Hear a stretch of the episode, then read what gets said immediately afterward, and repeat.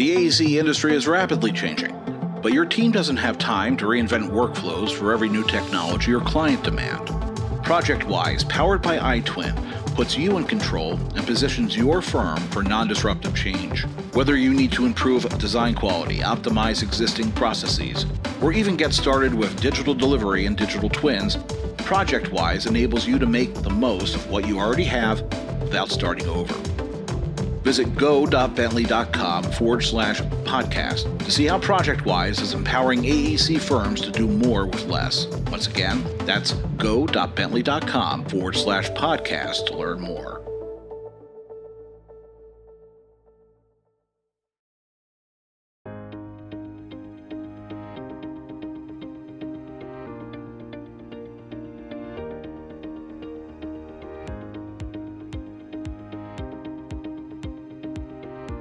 Welcome to Engineering Influence, a podcast from the American Council of Engineering Companies.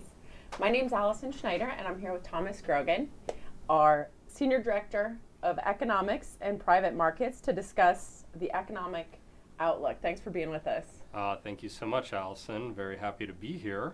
Uh, very happy to be talking about the economic outlook and talk through uh, some of the data that's been released recently and what it means for the engineering business. Where do you want to start? Well, if we go to our first slide, I kind of like starting by setting uh, an overview of where we're going to, what we're going to discuss. So we'll first go through some of the data around the engineering business specifically, and then we will get into some, uh, just a few data series looking at the U.S. economy at large. So the first thing we'll start out with is the census release of quarterly survey data uh, on our next slide, which shows the A and E revenues for the first quarter of 2023. And as you could see, it was a very good quarter. Year over year growth was about 10.5%, uh, totaling a little under $112 billion in revenue for the first quarter of 2023. What is driving this growth? Yeah, so it's a great question really it's coming from fiscal policy and programs like uh, IIJA and a little bit of the IRA.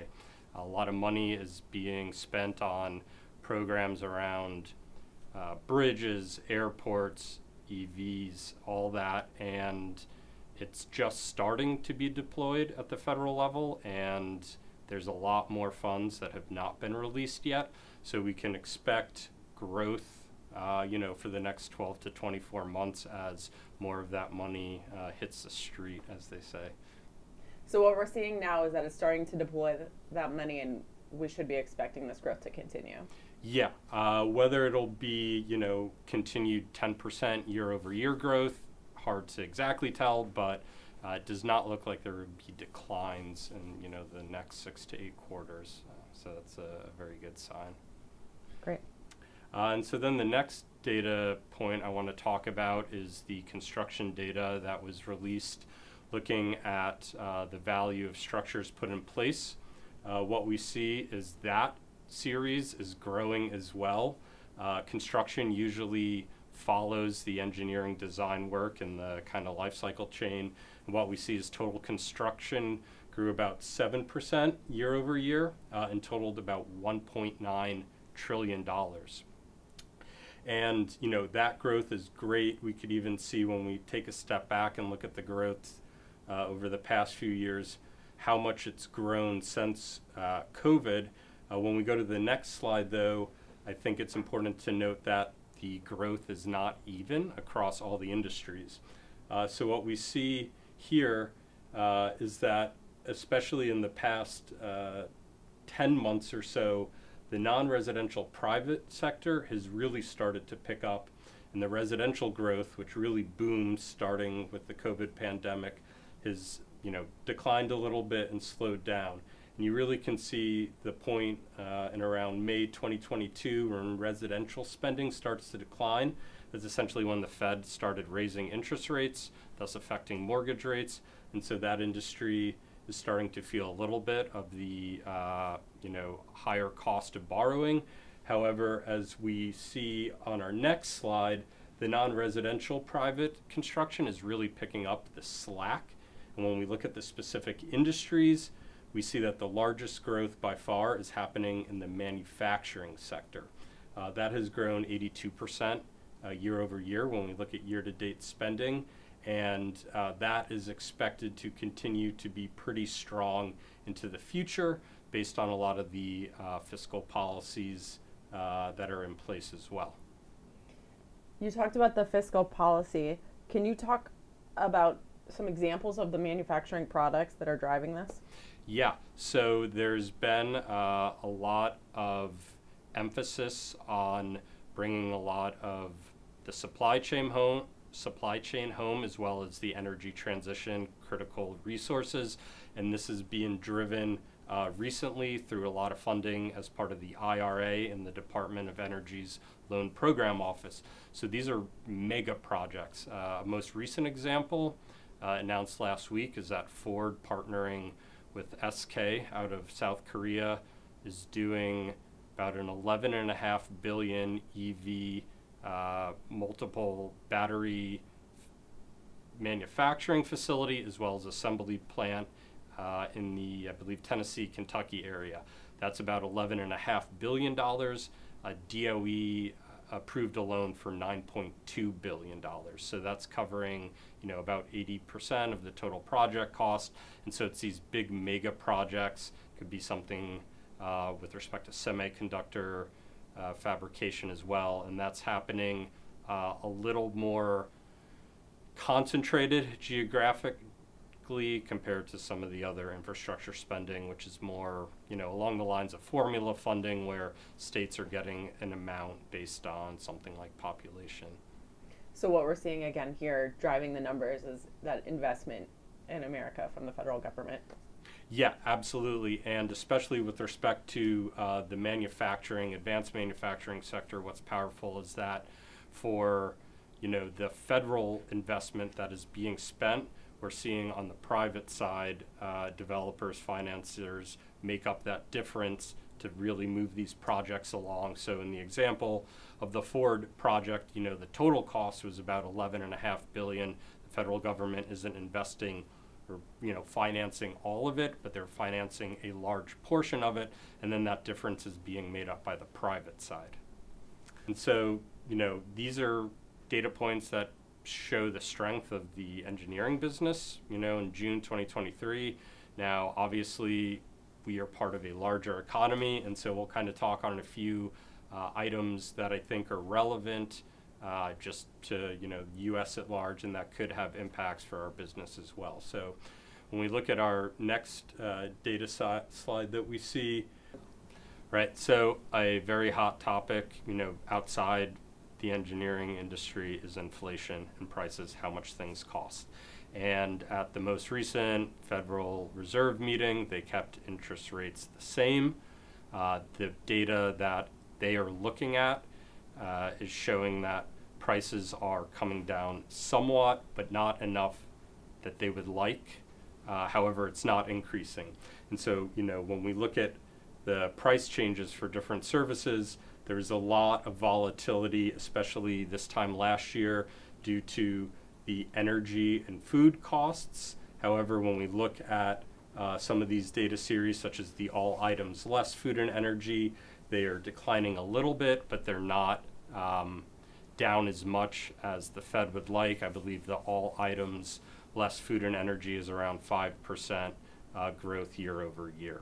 Uh, additionally, in the US economy, consumers, households actually spend a lot of their money uh, on services. And so that's kind of what's driving or keeping prices uh, higher today, not declining as much, uh, you know, as we would like.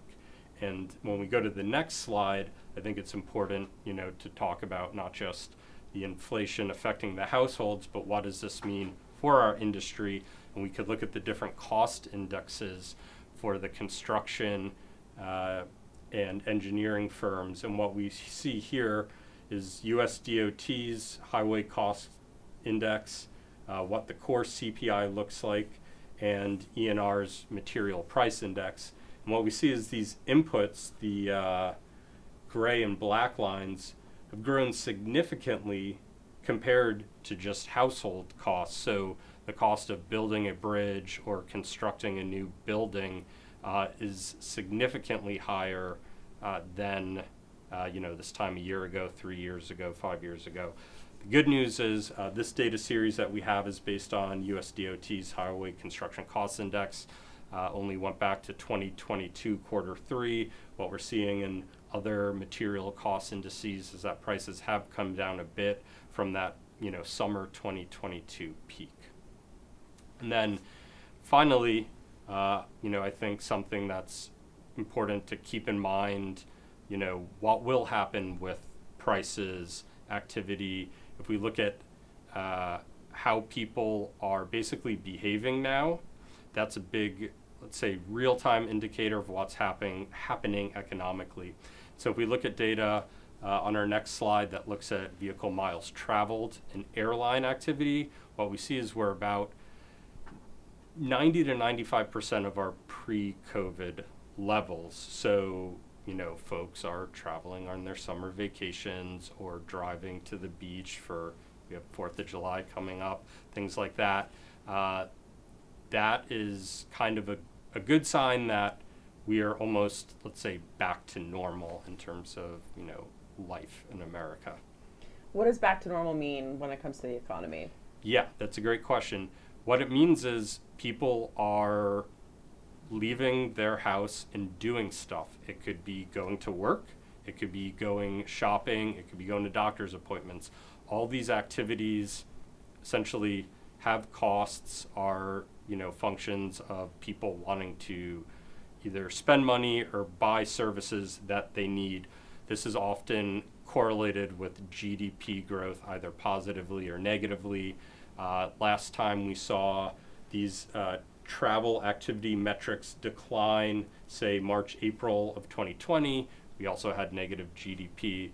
Uh, the previous time, especially with respect to airline activity, we saw these declines. It was with the financial recession in 2008, 2009, uh, and also, you know, a bit of the 2000 tech bubble afterwards. So, when people are going out and doing things, you know, there's not one answer. Some of it is, like I said, they have jobs to go to or they have work to do, which is obviously very good. Uh, but it's also they feel confident to go out and spend money and do activities and things that they want to do. And so, with it being close to normal, it uh, you know points well that while a lot of talk is is there a recession is things are things going to be terrible or not i think it's fragile but i think it's positive that we're seeing you know activity getting close to normal and it sounds like a lot of the sentiment out there is that folks are worried about a recession but their own situation doesn't feel quite so precarious we see yeah. that both on the consumer side and also with uh, the ACEC Research Institute. That's yeah. what their survey da- data shows as well. Yeah, absolutely. Um, and with the ACEC research data, what is very interesting, and I think the more important piece about what will happen over the next six, eight, 12 months is that backlogs are high, if not higher, um, depending on the firm size, which essentially a backlog is kind of how much business will you have over the next, you know, six months, nine months, year. And with those not declining, you know, there's enough leeway to continue as is, continue to grow, and not have to worry about you know some sort of major crash around the corner. Positive information. Yes, absolutely. Good. Lots to look forward to. Lots to keep an eye on. Yeah. Thank Thanks you. Thanks for joining us. Thank you so much, Allison. This has been another installment of the Engineering Influence podcast from the American Council of Engineering Companies. Thanks so much.